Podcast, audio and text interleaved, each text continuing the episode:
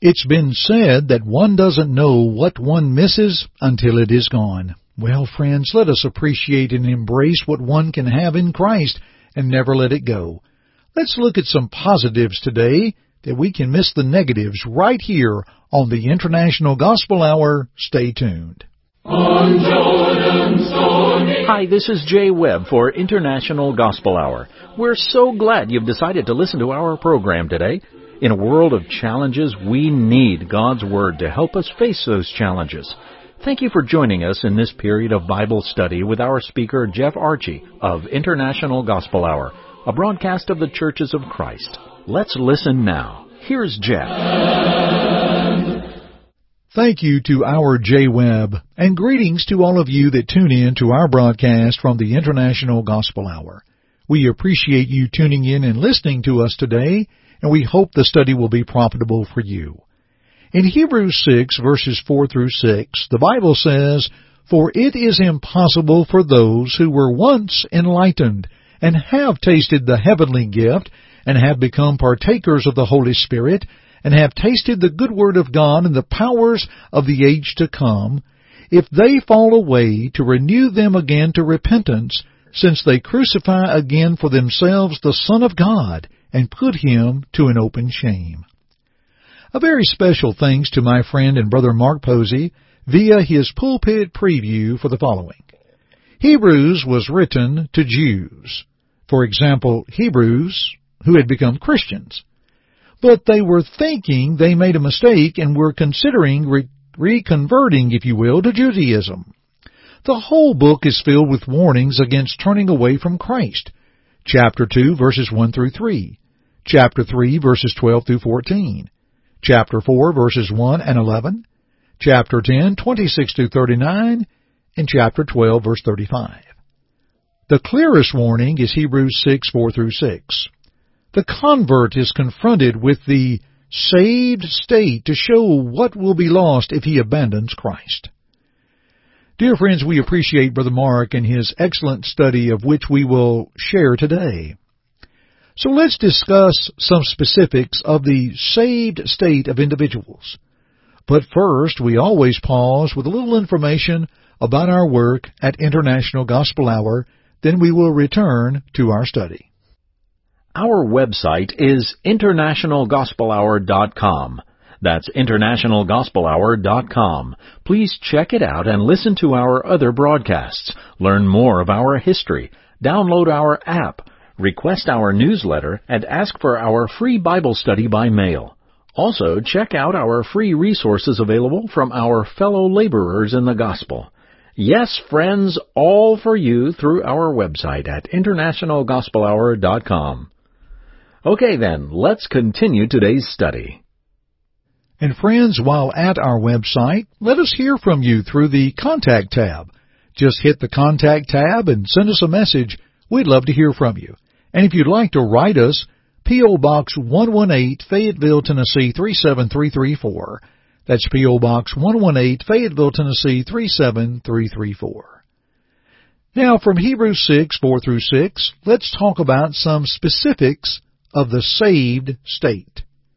Well, first one is enlightened, or they possess true knowledge and understanding of the gospel. The idea of the word enlightened is to bring to light, to make it brighter. It's a difference maker. Because this is true knowledge that is understood and accepted. For after all, in 1 Corinthians 15, 1 and 2, Paul said, Moreover, brethren, I declare to you the gospel which I preached to you, which also you received and in which you stand, by which also you are saved, if you hold fast that word which I preached to you, unless you believed in vain. You see, they had the knowledge and the understanding and continued to walk and to be enlightened by God and His Word. To the Ephesian brethren in Ephesians 1, 17 through 23, that the God of our Lord Jesus Christ, the Father of glory, may give to you the spirit of wisdom and revelation in the knowledge of Him, the eyes of your understanding being enlightened, that you may know what is that hope of his calling, what are the riches of the glory of his inheritance in the saints, and what is the exceeding greatness of his power toward us who believe, according to the working of his mighty power, which he worked in Christ, when he raised him from the dead and seated him at the right hand in the heavenly places, at his right hand in the heavenly places for above all principality and power and might and dominion, and every name that is named, not only in this age, but also in that which is to come.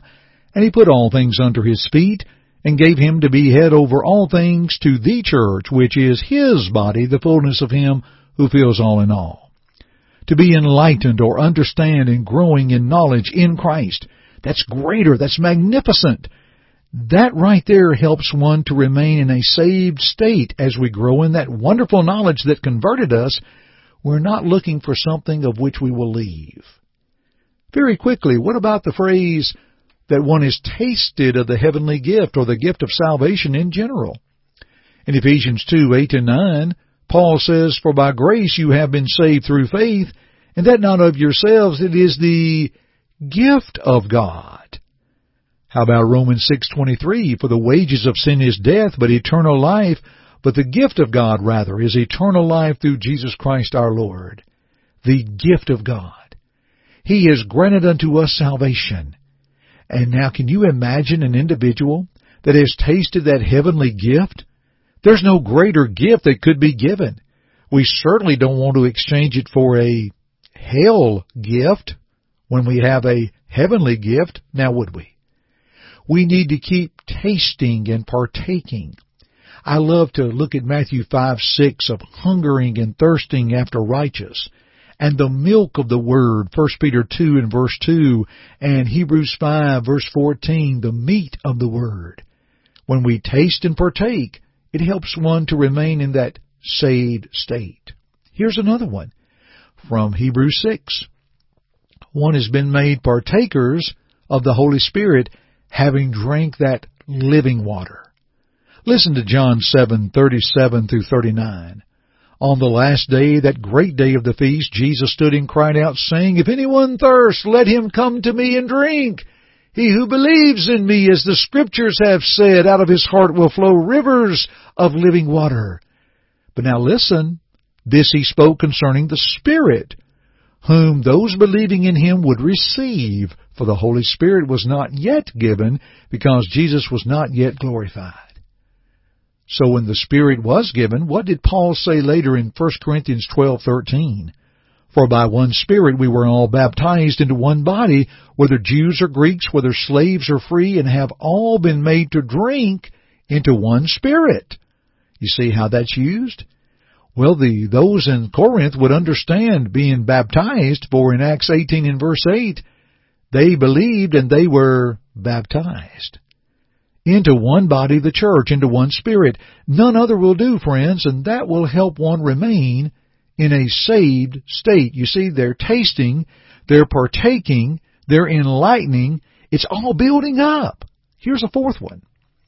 One has tasted the good word of God, having believed and received its promises. Now there is that word tasted again to partake, to swallow, the literal meaning, God's Word. We noted earlier how, well, the metaphors of milk as the Word, and meat as the Word. Milk, 1 Peter 2, 2, meat, Hebrews 5.14.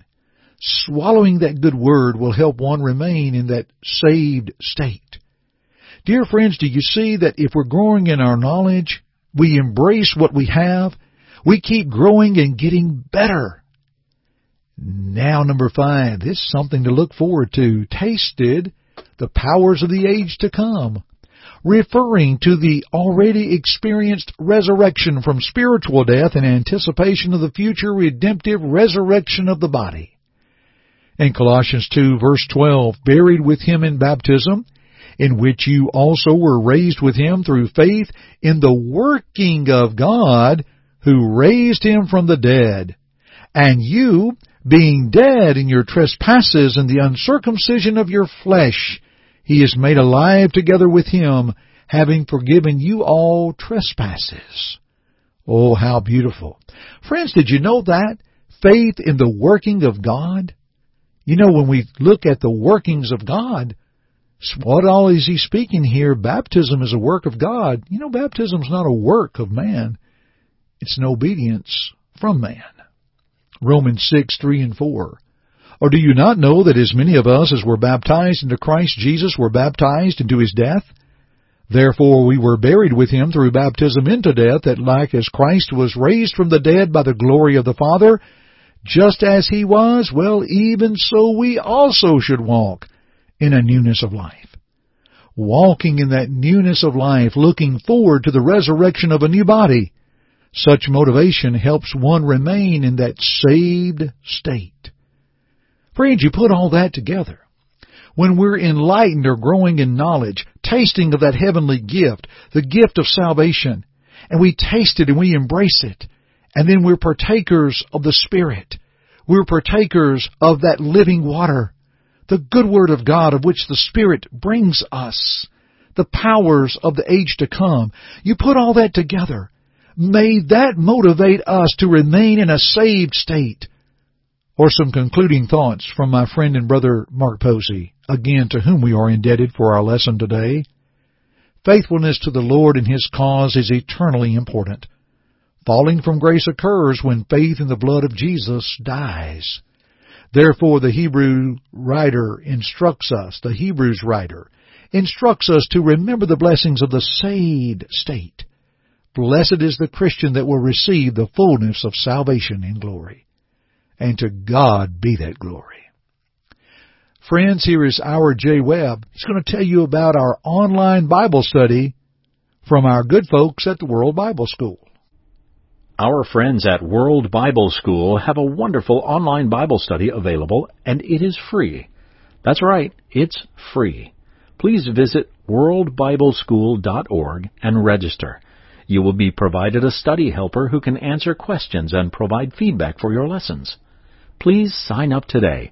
That's the free online study at worldbibleschool.org. Well, dear friends, how thankful we are that you joined us today for our study about those in the saved state. We hope that the information we have shared with you will be of help, and please enjoy that online study through our friends at World Bible School. And I want us to study together at another time. I look forward to you joining me once again for our broadcast, and thank you for joining me today on the International Gospel Hour. I'm Jeff Archey, and friends, please keep listening. Thank you for listening today. May this study prompt your search of God's Word for His will in your life.